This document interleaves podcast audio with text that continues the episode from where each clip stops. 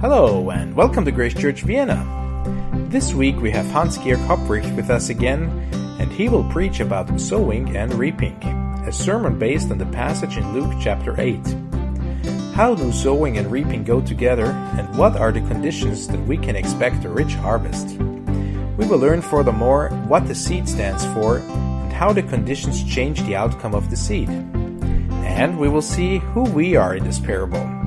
So join us now to learn more about the principles of sowing and reaping. Well, it's a, a great joy to be together with you this uh, morning. Um, we've been traveling quite a bit in the last um, couple of um, weeks. In fact, we had uh, our fourth um, valedictory service, our commissioning service in Germany in our um, sending church. It's a Lutheran church where about 25 uh, missionaries were sent out in the 19th uh, century. You know why? Because uh, there was a, a great uh, awakening and uh, and, and, and God uh, just worked in the lives of my hometown, Gerlingen. Um, it's just next to, to Stuttgart. And whenever God um, gives an awakening, you know what he does? Uh, it's a sheer sign of an awakening. He sends people. So uh, that's exactly what happened. You know, they went to uh, what was then called the Gold Coast. They went to India. They went to China um, all around the globe. They were just sending. It was just a little town of, I don't know, 1500 or so people, but they sent like mad. Uh, that's the example we, we really get from, from God himself. That's what he did. Well, we had also a kind of a, um, a sad um, experience uh, just uh, last week. We buried a very good colleague of mine who served in Papua New Guinea for 33 years.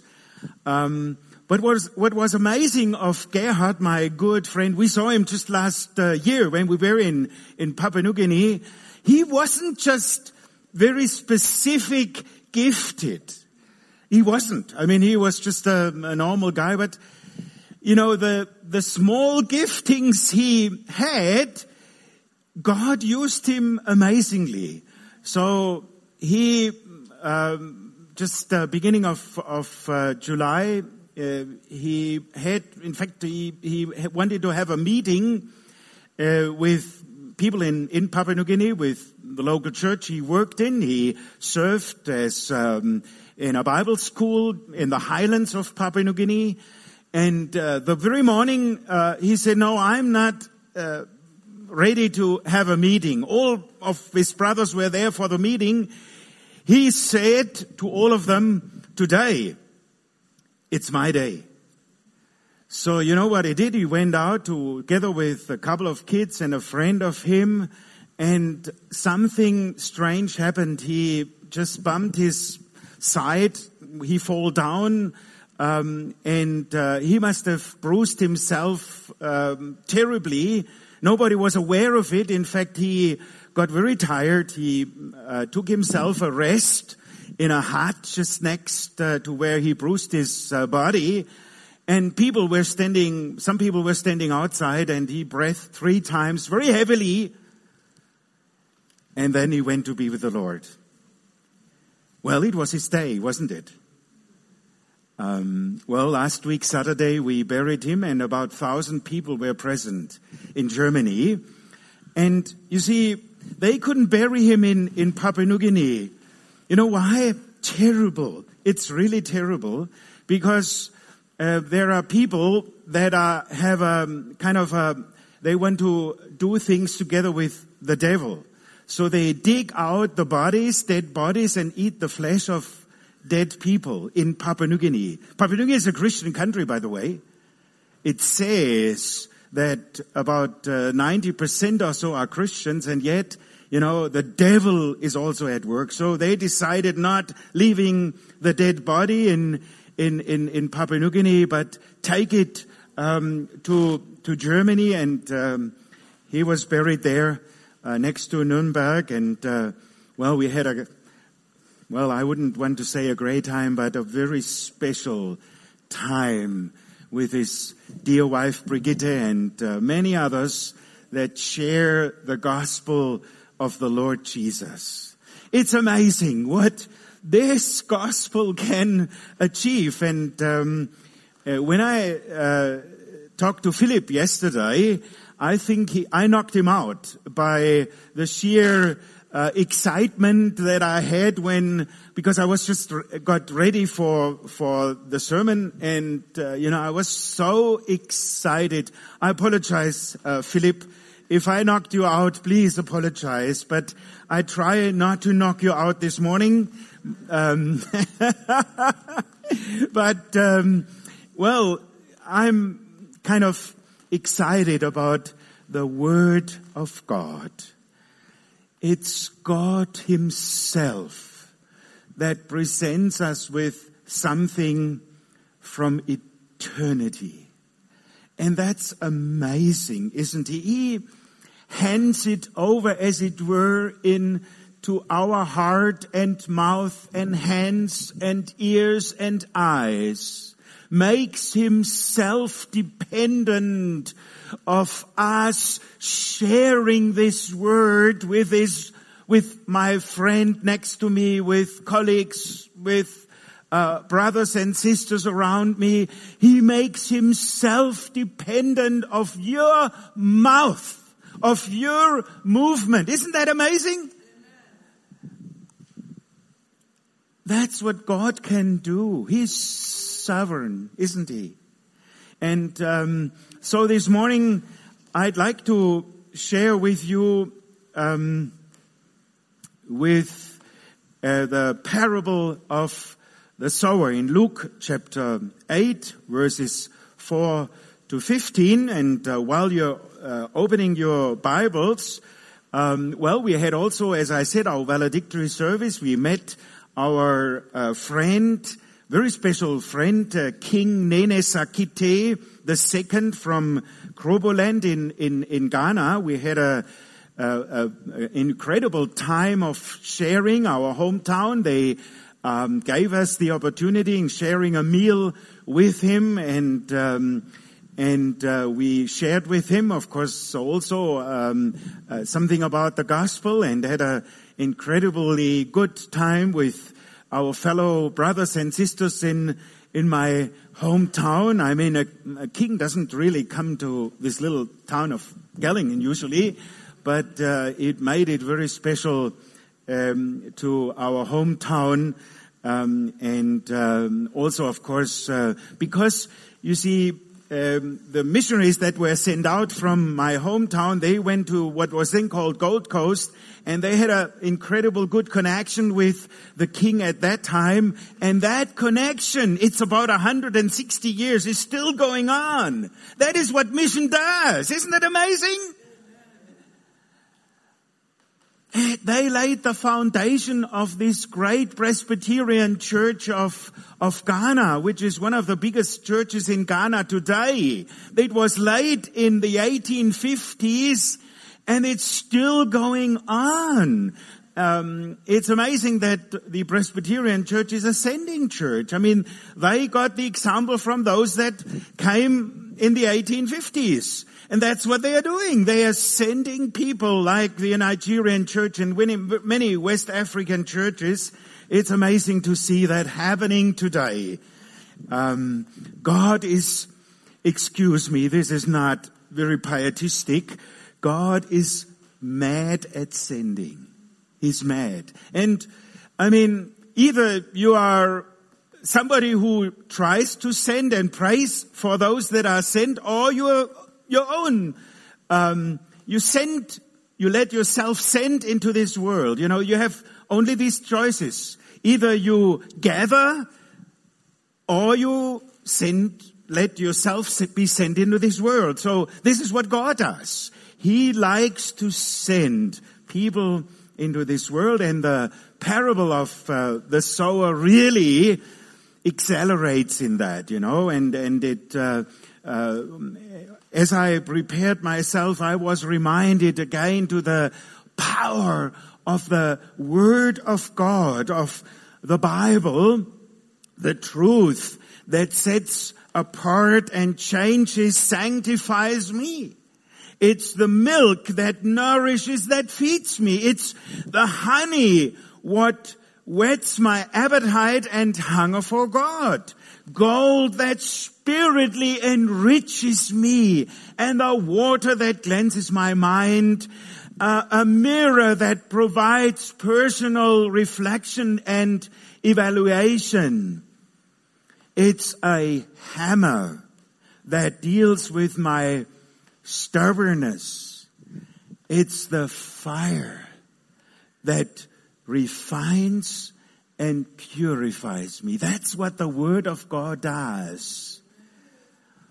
Independently, independently, by the way, who we are, the Word of God is powerful, more than we ever think of. And today I would like to cover a very special, special characteristic in which the Bible is significant in my life, and that is the seed for growing and sowing. Seed that receives and, and, and grows in my life for sowing into the lives of, of others. And uh, so we, let's read um, this um, uh, these verses in Luke chapter 8, verses 4 to 15. I think it's quite important, you know, to either have uh, your mobile with you or, well, black, black on white, uh, the Bible with you. It, I think it's, it's pretty important to really read things black on white. So here it says, while a large crowd was gathering and people were coming to Jesus from town after town, he told this parable. A farmer went out to sow his seed. As he was scattering the seed, some fell along the path. It was trampled on and the birds of the air ate it up. Some fell on rock and when it came up, the plants withered because they had no moisture. Other seed fell among thorns, which grew up with it and choked the plants. Still other seed fell on good soil. It came up and yielded a crop a hundred times more than was sown. When he said this, he called out, he who he has ears to hear, let him hear his disciples asked him what this parable meant. He said, the knowledge of the secrets of the kingdom of God has been given to you. But to others I speak in parables so that though seeing, they may not see. Though hearing, they may not understand. This is the meaning of the parable. The seed is the word of God. Those along the path are the ones who hear and then the devil comes and takes away the word from their hearts so that they may not believe and be saved. Those on the rock are the ones who receive the word with joy when they hear it but they have no root. They believe for a while, but in the time of testing they fall away.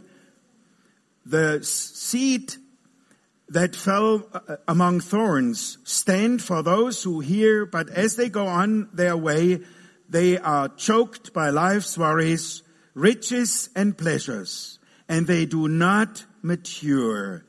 But the seed on good soil stands for those with noble and good heart who hear the word, retain it, and by persevering produce a crop. Wow, what a word of God that is. Jesus says in Luke uh, 8:11, now the parable is this: the seed is the word of God. In order to understand the depth of the, this parable Jesus shared with his disciples about the sower and the seed, we need to consider the, the background against which he shared it. There are times when chapter and verse divisions get in the way in a story flow, and in this one of those times, um, the first chapters of Luke's gospel basically gives us a view of the of the uh, birth of Christ, and then a brief sketch of his appearance in in Jerusalem, uh, in the Jerusalem temple, and at the age of uh, when Jesus was twelve. Then for eighteen years, heaven is silent silent of the life and whereabouts of the world's Redeemer. The next picture we see uh, Jesus is when uh, he steps from behind the, the scenes into the waters of the Jordan River and asks his cousin John the Baptizer to, to baptize him. John announcement in, in John 129 of Jesus as the Lamb of God who takes away the sins of the world is a fulfillment of the angel's prophecy in Luke chapter 1, 70 to, to, uh, to Zacharias in the, the ter- temple 31 years earlier. You see the history that is really in this. It is the first prophetic word heard in Israel in over 400 years since the prophet Malachi died. Immediately uh, Uh, following his baptism, Jesus was, it says here, Jesus was led. God led him. God had his hands upon him. The Greek word means he was driven. He was compelled, driven and compelled. Jesus was led to go to the, the desolate wilderness, uh, probably around the, the Dead Sea, where he spent almost a month and a half without food and water being tempted by Satan, as you know this story quite well. Then one day Jesus announced his hometown, in his hometown synagogue, his reason for coming by reading from the prophet Isaiah in chapter uh, 61 and declaring that this particular prophecy had that moment been fulfilled in saying to say that his declaration caused no small stir would be really an understatement. He presented himself as the Son of God. First they were totally amazed and it's no wonder what, what's happening wherever he went from there on. You know what they want to do with him? They want to kill him. It's incredible. He was well aware of it. They weren't totally amazed, but then offended. And that's what's happening today and all over the world where the gospel is presented. Some people, they pick it up for their own life. And some of them are terribly offended. They jump out, will never go to a church again. And that hap- that's happening ever since. So, he would not be even welcomed in his own hometown. Very different from us a couple of weeks ago in my hometown. We were welcomed by the mayor and his whole team, um, of which is now a town of 20,000. I mean, we were astonished. It took our breath away. We know we we know that we're kind of small people, and yet they welcomed us. It was meant rather a lot to to uh, to me, as you can imagine. Uh, but it was not in these times with Jesus. They tried to kill him.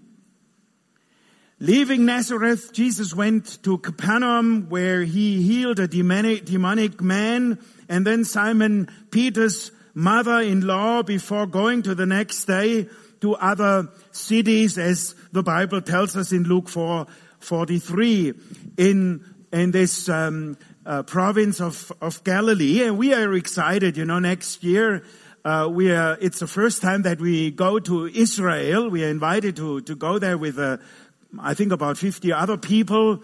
Uh, we got a very special prize, and if you if you want to come join us in at the end of February, most welcome. Just talk to us after the service. It's uh, pretty cheap, um, not too expensive. Uh, otherwise, we wouldn't be able to do it anyway. Uh, that's how easy it is. Um, Luke's gospel, by the way, presents um, a fast running race and a pace that takes a breath away, your breath away, because the next thing we see, we see in Jesus is back at the shores of the Sea of Galilee at Lake Gennesareth and uh, calling his disciples. You know, he needed to have his disciples to fill, fulfill his purposes.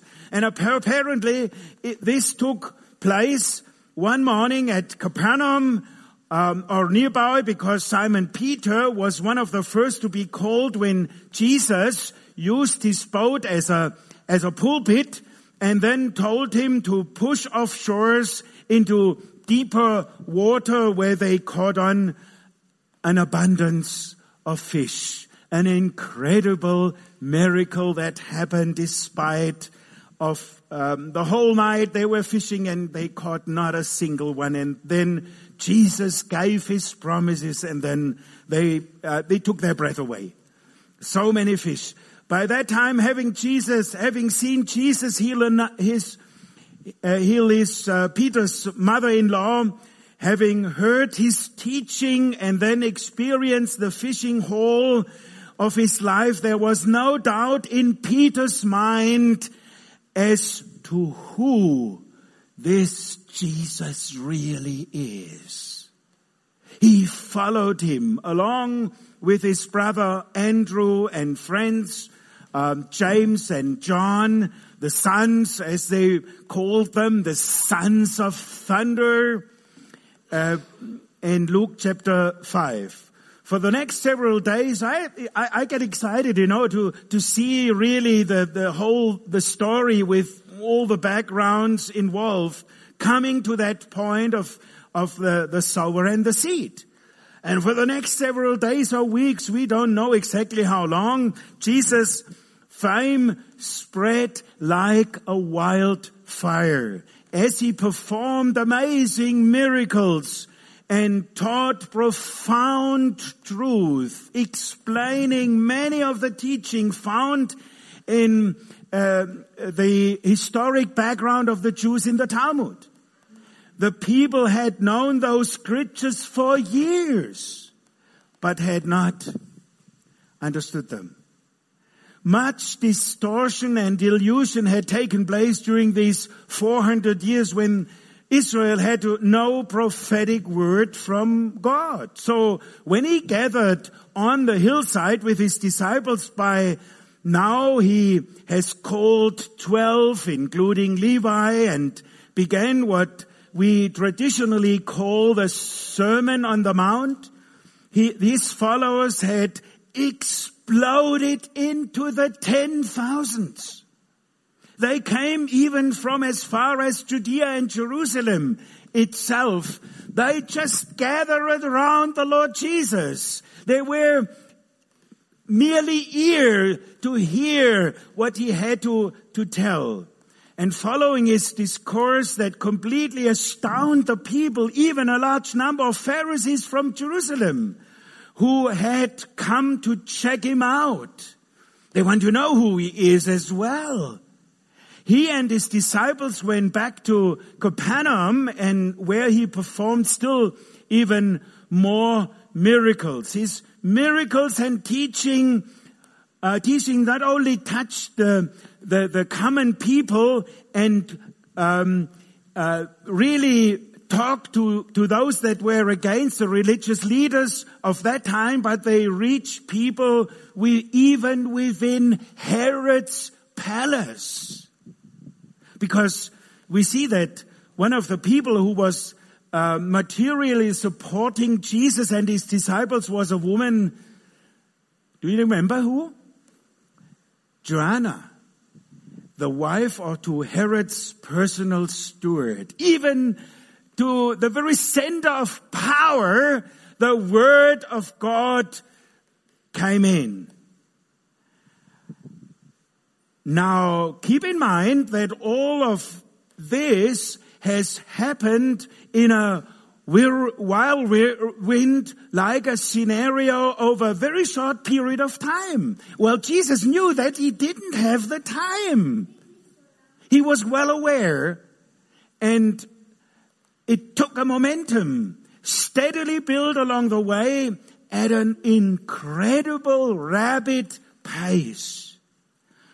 On one occasion, Jesus was with his disciples having a personal conversation with just the 12 plus other disciples. As he talked with them, others gathered around listening, but his attention was still focused on himself and his disciples.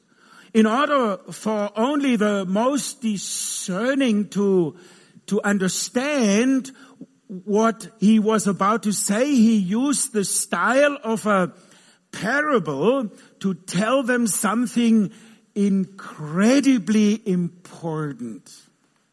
He gathered his disciples and he was aware of it. So this morning, let's sit down. Is that was what we do? You know, the Lord Jesus is here. So let's sit down at his feet. Not at my feet. I mean, I'm just kind of a small guy, you know, a little disciple, a follower of him. And I was sitting at his feet just the other day as I prepared myself for this morning. So let's do that, shall we? Let's sit down. Well, we all sit down. I mean, if Africans want to stand up, they can stand up. Uh, you, you're free to do so. Um, but we sit down, and that's exactly what happened this um, time. At one point, he seemed to have turned to the growing ground saying, he who has ears. Do you have ears? Yeah, you have. But, you see, he who has ears to hear, let him hear. What did he really mean by that? If you have a seeking heart to really understand the symbolism, then listen up now. Make your whole body an ear to listen to it because it's very important. Then he told the parable of the sower and the seed that we've just read. But what was the meaning of the parable really about? Who was it all about after all? Well, it was actually about several things. The sower, it was about the soil, and it was about the outcome. So it's kind of like today, you know, we, God is um, sowing his seed. It's all dependent on your heart, the soil, and what do you do afterwards during the whole week? So that's the kind of point. Uh, the Lord Jesus uh, turns up today, this morning. That's what he does. And that's what he did even then.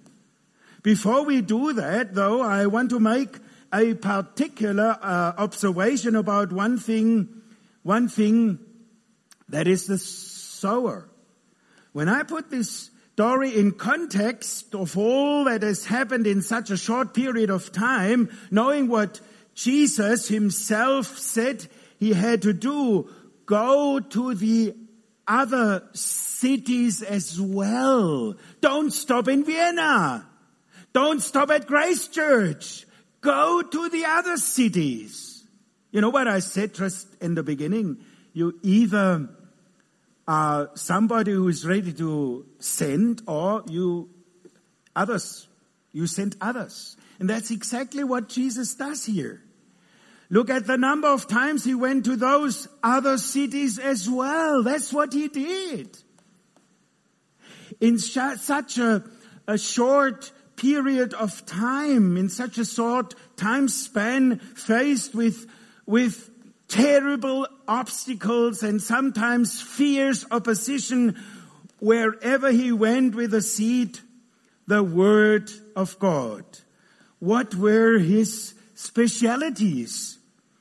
miracles and explaining the scriptures. That were his special, specialities. And wherever he went, he sowed the seed, watching it fall on various kinds of soil and wayside, on rocky ground and on good and fertile soil.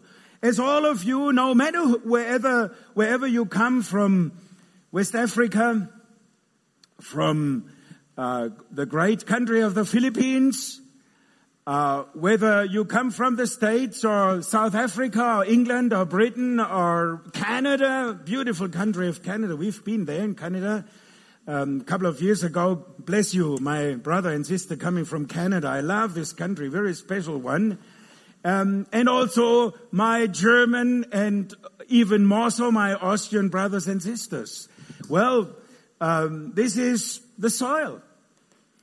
Um, the soil type determines the measure of the outcome. The soil, I'll repeat it, the soil type determ- determines the measure of the outcome. This parable shows clearly that there was nothing wrong with the seed. It's uh, that made me so excited yesterday to talk to Philip. You know, the seed was perfect. You know, there was nothing wrong at all with the seed. Neither was there anything wrong with the sower or how he spread the seed. After all, who was the sower? He was the Son of God. Let me state clearly the secret to a good harvest is a good soil. And that's not new. I mean, what is new to that? Um, it's the soil, it's, its type, its condition, and its readiness. The sower and the seed are subject to the condition and receptivity of the soil. You and I are the soil. So it's a big challenge this morning. If you listen, you pick it up, let it grow, and let it go. And you will know. It's not me. I mean, I'm not the judge, but you will know whether it grows or not. You are, you and I are the soil. How else does his statement that the seed is God's word makes any way sense to us? It doesn't make sense otherwise. The impact God, God's word has on you and me has nothing to do with a sower or a seed. But it has everything to do with your and my heart. That's the power of the seed. So, with that in mind, let, ex- let, um, let us examine the principle of the sower and the law of the harvest.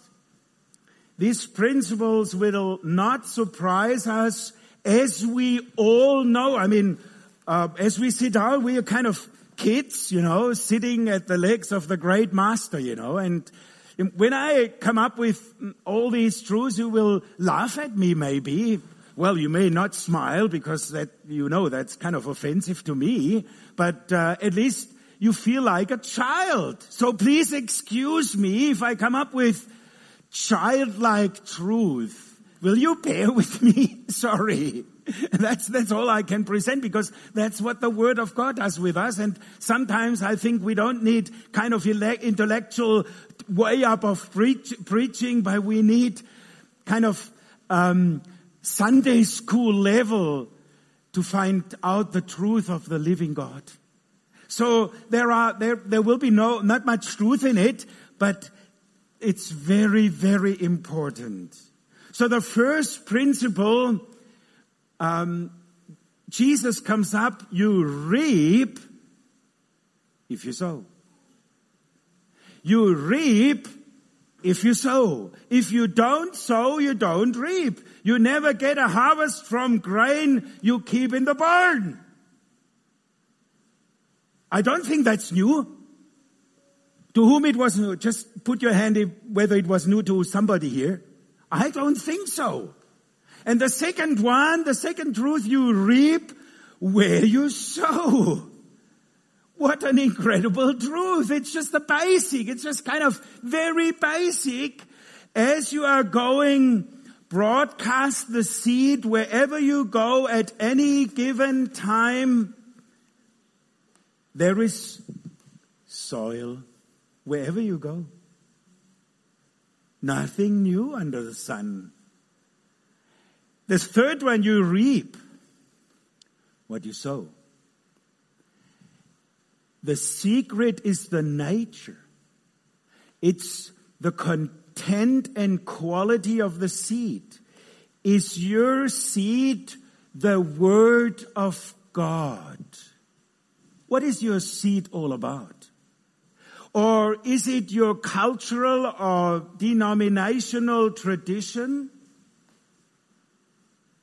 I think if we would start with the kind of West African style of, of um, of service, it would be rather different to the style we had this morning. I still remember when I was in the church in uh, Ghana, just north in, in Kroboland, they were dancing, you know, when they uh, tried to put the offer, uh, it wasn't go, going through the rows, but they came forward and they're dancing and dancing, you know, and they put in the, the money. You know, I was, you know, I was sitting in the front as one of their guests and, you know, it took my breath away how they were dancing and then you know, after a while, a, a second tur- turn came and uh, secondly, the same people came and they're dancing and they put the money in here. I don't think it would fit in our Austrian kind of thinking. Um, and or even the West Africans here among us, they would be kind of, sort of surprised to do it in that way in Austria, wouldn't it? Would be strange. Well, you would be familiar, but that's how they did it. And I'm not teasing our West African brothers here, but you know, it kind of um, was uh, amazing to to see that the first time, and I saw it a second and a third time when in all these um, times I went to to West Africa in Ghana. So, um, well, um, it's not tradition, it's not denomination or something else you may come up with an excuse. No.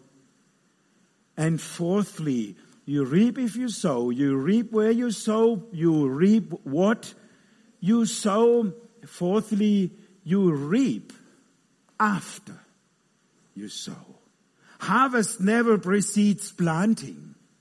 It is always planting, sowing first. If you want to see harvest, sow seed and then be patient to wait. And it's a truth that I come up with all the time. It's only when you sow abundantly.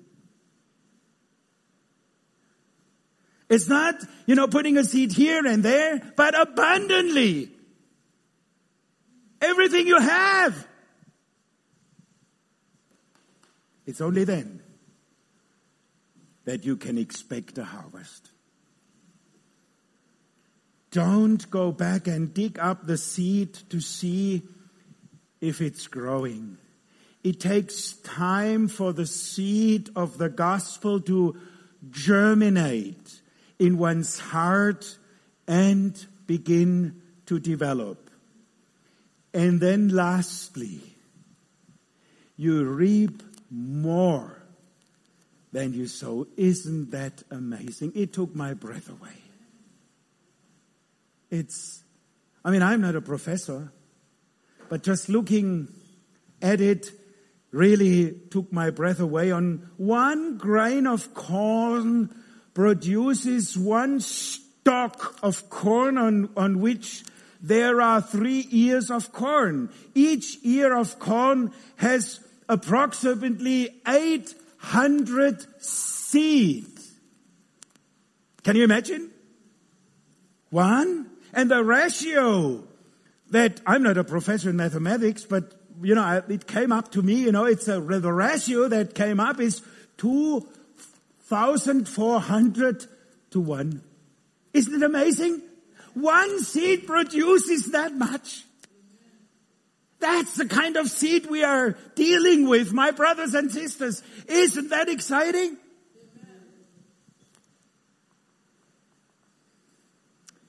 Having said that we also need to talk about the problems with the soil. Now, we need to be realistic. I mean, after all, we are living in a realistic world. Um, and that's where the Word of God touches us. It comes from eternity into reality. So, if the sower is hesitant about sowing because he is afraid it might not go where he intended, he'll never get a harvest. Nonetheless, the quality of the soil makes all the difference in the quantity of the harvest. Our receptivity to the seeds that is God's word determines the value it has in our lives in actually changing us. Let the word change your mind and your life. So, there are several things that can prevent this. And you might find yourself, you know, uh, in this very personally. So the first thing the Lord Jesus comes up with in Luke chapter 8 verse 5, he says, some fell beside the road and it was trampled underfoot and the birds of the air ate it up, the ditches. And he explains it, you know, it's amazing how he, he explains it a couple of verses later in, in, in verse 12 we read, those beside the road are those who have heard, then the devil comes and takes away the word from their heart so that they will not believe and be saved. If our exposure to and reception of God's word is a kind of a, a casual occasion that comes from mere habit, it will have little or no effect on us. Satan will quickly come and steal it away, like the birds of prey that he is, for he knows its value. You see, he knows it. This is why he attacks it and confronts it. He knows exactly the power of the word. This is why he wants to take away. It's a full blast of attack. This is what Jesus says here.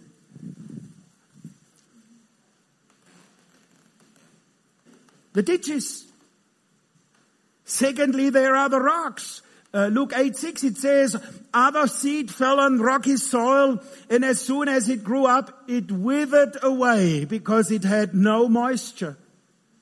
And Jesus explained it again in uh, verse 13. We read, those on rocky soil are those who, when they hear, receive the word with joy, and these have no firm roots. They believe for a while, and in time of temptation, fall away.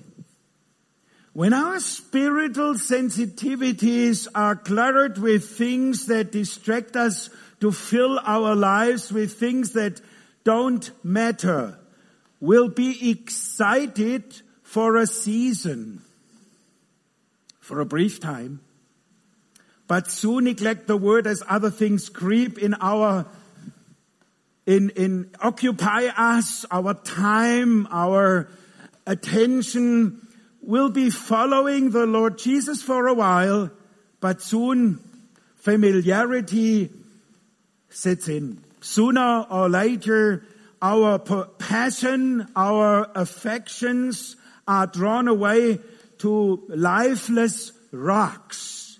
that have only a temporary gleam.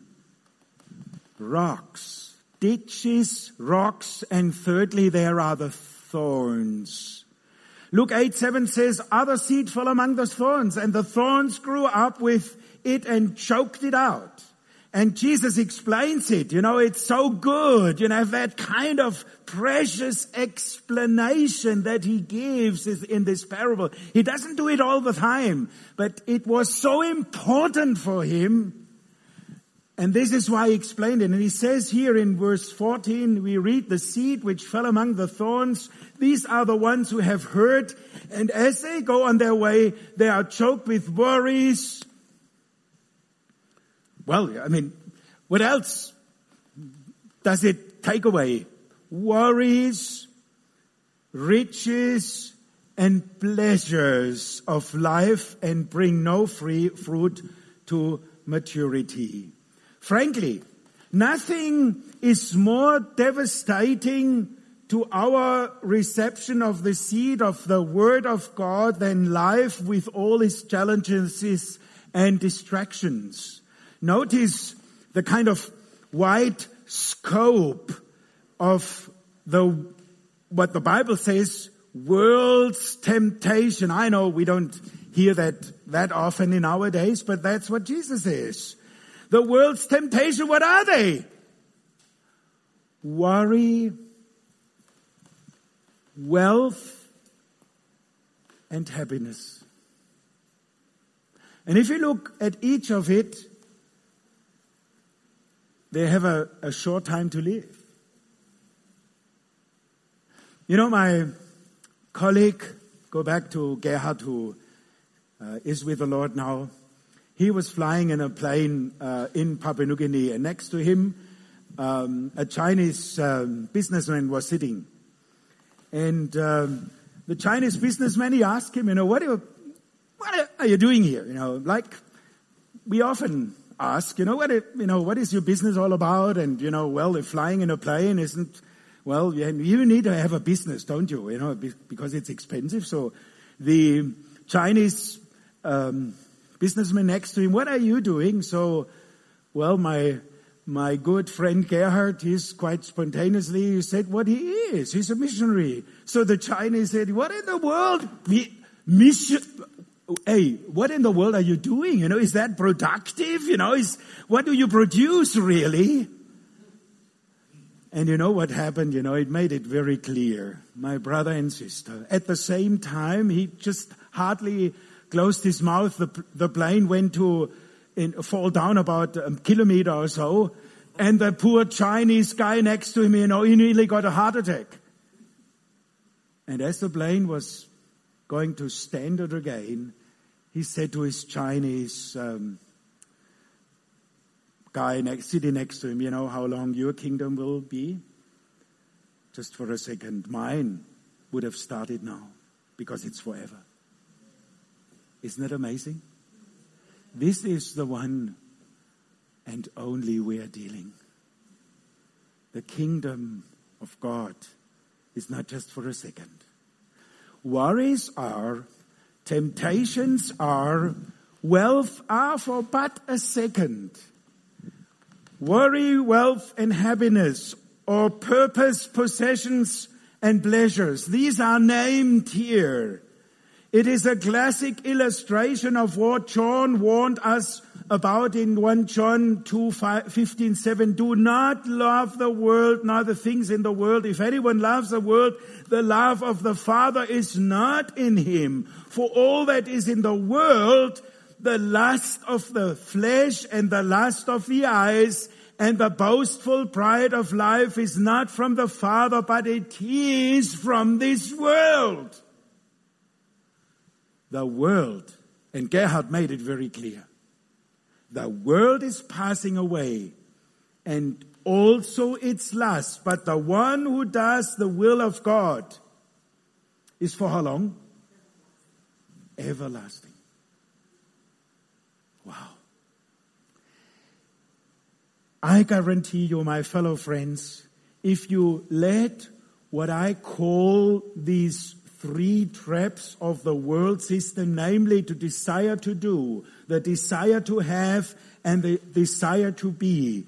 If these desires take over your life, God's world will lose its appeal right away and its impact on you. I mean, it's, it's not something that comes like that, but it's stepping down and further down.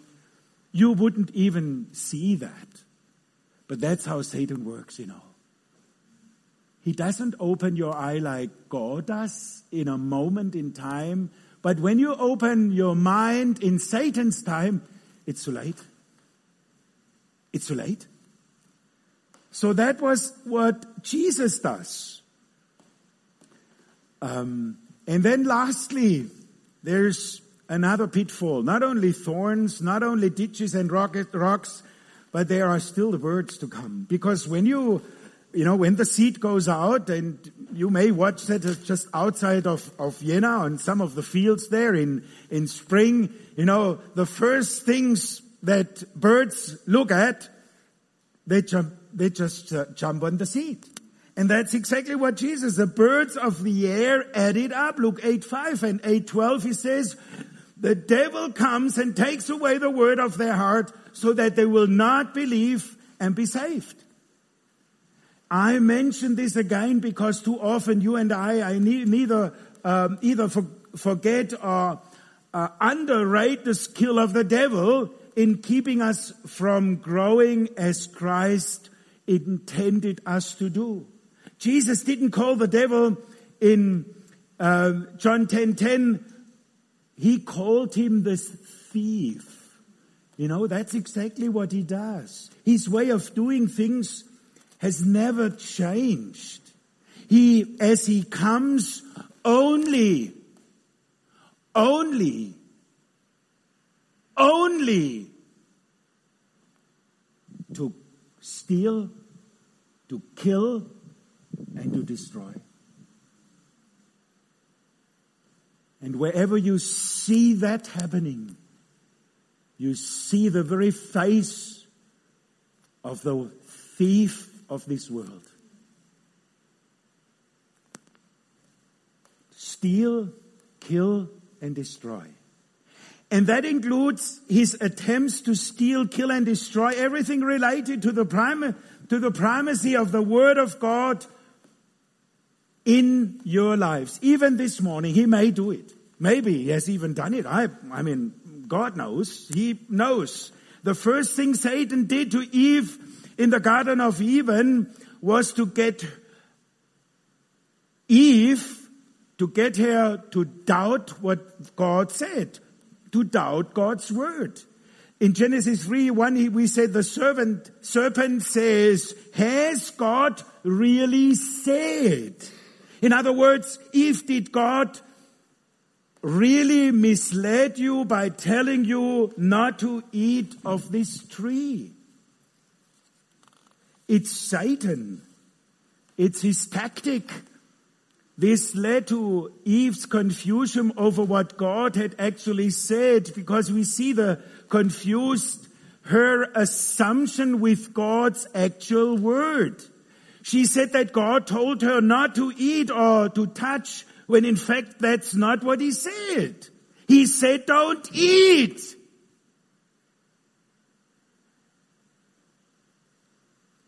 Said nothing about touching. Don't eat. You may think this as a minor thing with no meaning. However, it shows clearly an underlying capability within each of us to make God's word say something he didn't say. That often happens as the word of God is, is explained, that we explain not the truth in it.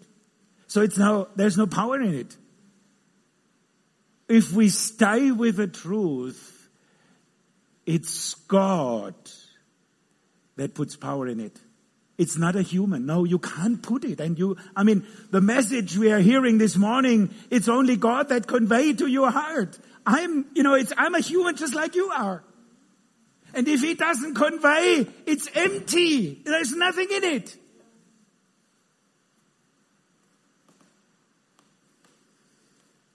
I'm well aware of it.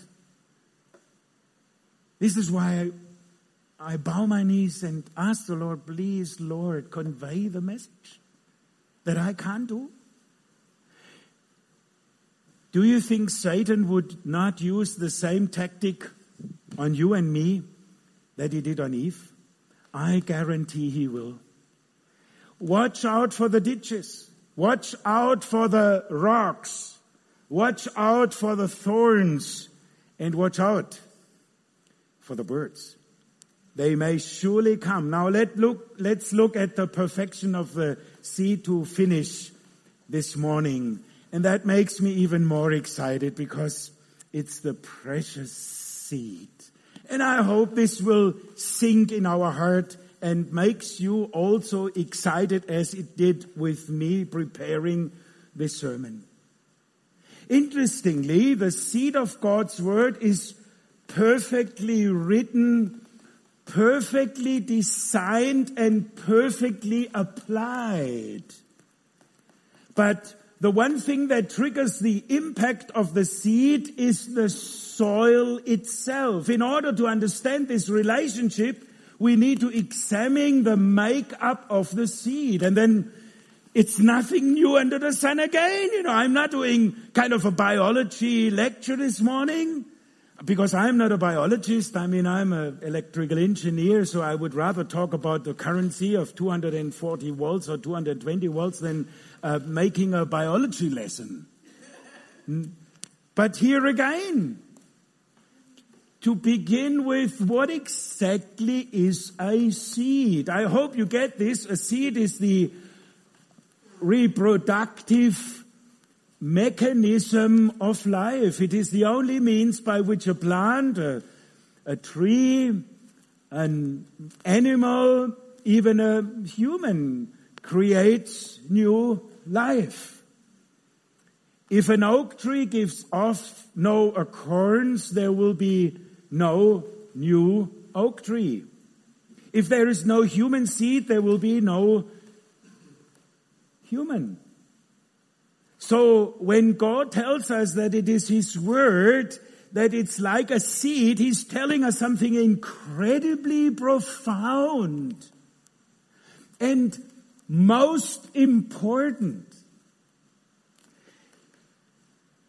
No matter what kind of size of seed, every seed is made up of three primacy elements. Yes, it, I could be much more technical as a technician. Maybe you have some biologists among us. They may explain it much better or laugh at me, you know, how kind of helpless I try to explain things. I'm not even a teacher. I'm just a, a disciple of God. First, if you look at a seed, there is the outer shell. It's something, it, the biologist would call it an exosperm. It has hard and protective of what is inside. It protects the inside. It's like, you know, um, a good comparison is a coconut, you know. And our West Africans, they would know what I'm talking about. I've never opened really a, a complete coconut in, in 10 years, Papua New Guinea because it's incredibly hot. The shell, outside shell, and then there is a, an inner shell uh, till you come to really to the the water, so to speak, in a in a in a uh, in, in, a coconut. It's it's a lot of work. You know, you sweat your head off till you really come to the to the very center. The outer shell, it's hard, protective. Next, there is an inner shell endosperm, the biologists would call it, which is actually a, a, nutrition storage supply necessary for the actual reproduction of the plant. It doesn't supply nutrition to the outer shell, no, but instead, and for every good reason, it supplies nutrition to what is sometimes called, you know what it's called? Look at the women's womb, you know, there is an an embryo. That's it. Huh? I mean, would you like to explain things further? Or, I mean, did I do something wrong or? No, is it okay? Are you satisfied? Or you can knock me out afterwards and go, ah, man, you better shut your mouth. I mean, sitting in the front, you were kind of a challenge to me now. I mean, um, the real life is contained deep within the embryo, which gains its nutrition from the inner shell or the endosperm, which is preserved and protected by the outer shell or the exosperm. Interestingly, even though the embryo has access to the nutrients of the uh, inner shell, nothing happens towards the release of life until the heart outer shell is cracked open so that water and other elements can enter and trigger off the life development process. And now this is incredible because they found um, seeds from about 7,000 years ago from the time of, of Pharaoh and they put the seed in, into the soil. You know what happened? It had still life in it after 7,000 years. Would you believe it? That's how powerful it is. This very seed. Powerful. Jesus himself explained this when he told those Greek inquirers in John 12. He said, truly, truly I say to you, unless a grain of wheat falls into the earth and dies, it remains alone. But if, if it dies, it bears much fruit. He who lives his life loses it, and he who hates his life in this world will keep it to live it life eternal. The point is this, it's no accident that Jesus describes his word as a seed. Not everyone that he, not everywhere he preached, taught or performed miracles were receptive to this message. Even his hometown of Nazareth rejected him. Wherever Jesus went, his message, and ministry received mixed responses. Wayside, stony, thorns, and good fertile soil. And it was the temperament and quality of the soil that resulted in the level of fruitfulness that came from the seed. So if you are spiritually flat and that could well be, you know, burnt out or kind of no interest. You come here just uh, for the sake of fun. Uh, don't blame Günther. Don't blame Theo. And who else is an elder? Um, yeah. Don't blame those in responsibility in your local grace church. Please don't blame your circumstances. Because that's what Adam and Eve did after all. They blamed each other, you know. It was like a ping pong ball going here and there and everywhere. Don't blame your spouse. Don't blame your time consuming job. No. It's you. Sorry. You know, if my finger goes out, three come back. It's just you. You are the soil. The degree of hunger for God's word is in your own heart and mind will be the ultimate deciding factor as to how much you benefit from it, how rapidly you grow in all, if at all, and how determined you will be to share the love of Christ with others. So here is the bottom line. You know, I'm about to finish. It's time probably. Um, so don't blame the sower, wh- whoever he is. Don't blame your circumstances. The certainty don't, and certainly don't blame the seed. It's the soil that determines the outcome of the seed. Now, what does this actually mean to us? You know, we need to explain it a little bit further. It tells me that it really makes no difference what part of us is in need of revelation, of encouragement, of um, affirmation, uh, correction, or healing. God's word has something vital to say about it. If your body has a need or where uh, uh, uh, somebody is abusing it, God has something to say about it. If your mind is confused, disillusioned, or disorientated, the word can fix it. It has to do with a personal relationship. The sword of the Spirit can straighten it.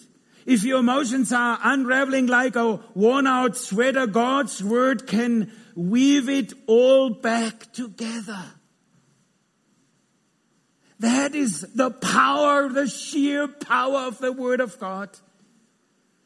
If our emotions are, un, Uh, are mucked up, the word of God can bring it back. If your spirit is wounded, his word can heal it.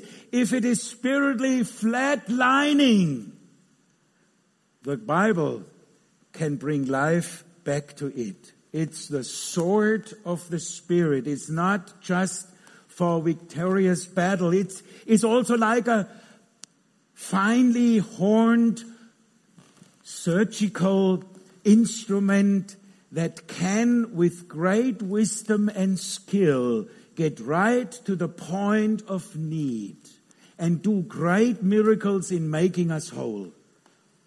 How is this possible? Because it is in His hands. He uses it. It's used by the Holy Spirit. It can do things man's skill can never do. And to put it into practice, my brothers and sisters, I've brought uh, 20 German Bibles with me. You will be quite surprised. I'm not handing it out freely.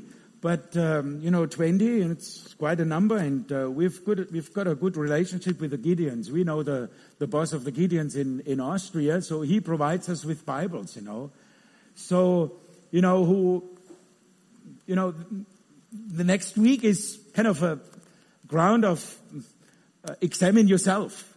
Um, would you like to present a close friend with a Bible? Are there, is there anybody there? You know, you come. I mean, I'm not coming to you. It's your decision, you know, and uh, if we can't do it in the presence of God's people, where can we? Is there another chance? I don't know. So, is anybody there who wants to present somebody with God's word next week? It's, I'm, I'm sorry, it's not in English, it's in, in German, because we're living here in a German speaking country. It's Austria. Yeah. So you come. You know, it's free. Uh, I hope uh, you will discern about it, my brother. Yes, as you are here in, in Austria. Well, if you need a, a second one, you get a second one. Yeah, look, it's 17. So we produce them, you know, yeah. Anybody else? You, I mean, you need to come. I'm not going into the, because it's kind of a testimony, you know, that, um, uh, that you are ready to present others with the word of God. Well, here we are. There's still some left. If you need some, I will bring next time some more. Um, is there? Well, there are a couple of them left, maybe about uh, ten or so. Um, if you'd like to have one come, you know, it's your chance, uh, you know, to get something free, and it's worth it. Yes, I know that in Africa, something is free. It has no worth. I know that. But here we, we deal with the word of God. Yes, the Lord bless you. Well, there's another one. So there's still um, five left. It's for free, you know. Um, who else wants to have a, a, a nice little pocket Bible? But as I said, it's not to put it in your pocket, please, but to give it out and, and to present others with so that they are able to read it. And that has power. My brother, the Lord bless you. Well, here we are. Get them out. You know, it's free, yes? All right. And then there is the last one. Who wants to have the last one? Well, my brother, the Lord bless you. Thank you so much. It's great. You know, it's empty. So I'll give it back to Margaret. Um, we brought it with a couple of kilos and now it's um, empty. It's a great uh, privilege. Um, it's not a sellout, but it's something very, very dear. I can speak of issues that no preacher, counselor, physician, or educator can ever effectively uh, touch. These can inform and instruct, but only the Holy Spirit can reveal, can make it life. You must also look at God's word, for it alone is totally true and trustworthy. So let's trust afresh the word of God. And if you have never trusted it, today and this morning, it's now or never. It's now. Then you can put your trust in the Word of God that brings eternity in your heart and mind and soul. Let's keep trusting His Word afresh. Because He lives, I can face tomorrow. The Lord bless you as you use this word of God for God's purposes. And I'm sure He will bless us abundantly, not only your church, but also your personal life as you use His words. His word is reproductive to the ends of the time. And it's amazing what the word of God can do. Let's pray together. Lord Jesus, we thank you so much that your word is powerful, that your word is a lamp to our feet. It's the truth that enters our hearts. It's the milk that nourishes us. It's so sweet, sweeter than honey. It's more worth and more valuable as gold. It it makes us fresh more than water can ever does. It's the mirror in our life that provides personal reflection and it's a hammer that deals with things that you don't like in our lives to be. And it, it's the fire that refines and purifies us. Lord Jesus, it's your word. Thank you so much for this precious seed that is put out this morning.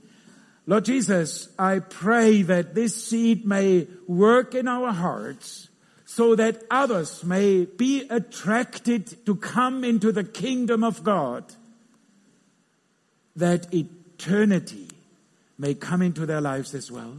We praise you for the fellowship we had this morning. And we thank you that you are present, that we can sit at your feet. And you love us dearly. You protect us. You are with us to the ends of the time. Thank you that we can go out with joy and present this precious gospel to many more people. Thank you for the time you give us, as long as short it may be. Thank you. We praise you and we give you all the glory in the powerful name of our Lord Jesus. Amen.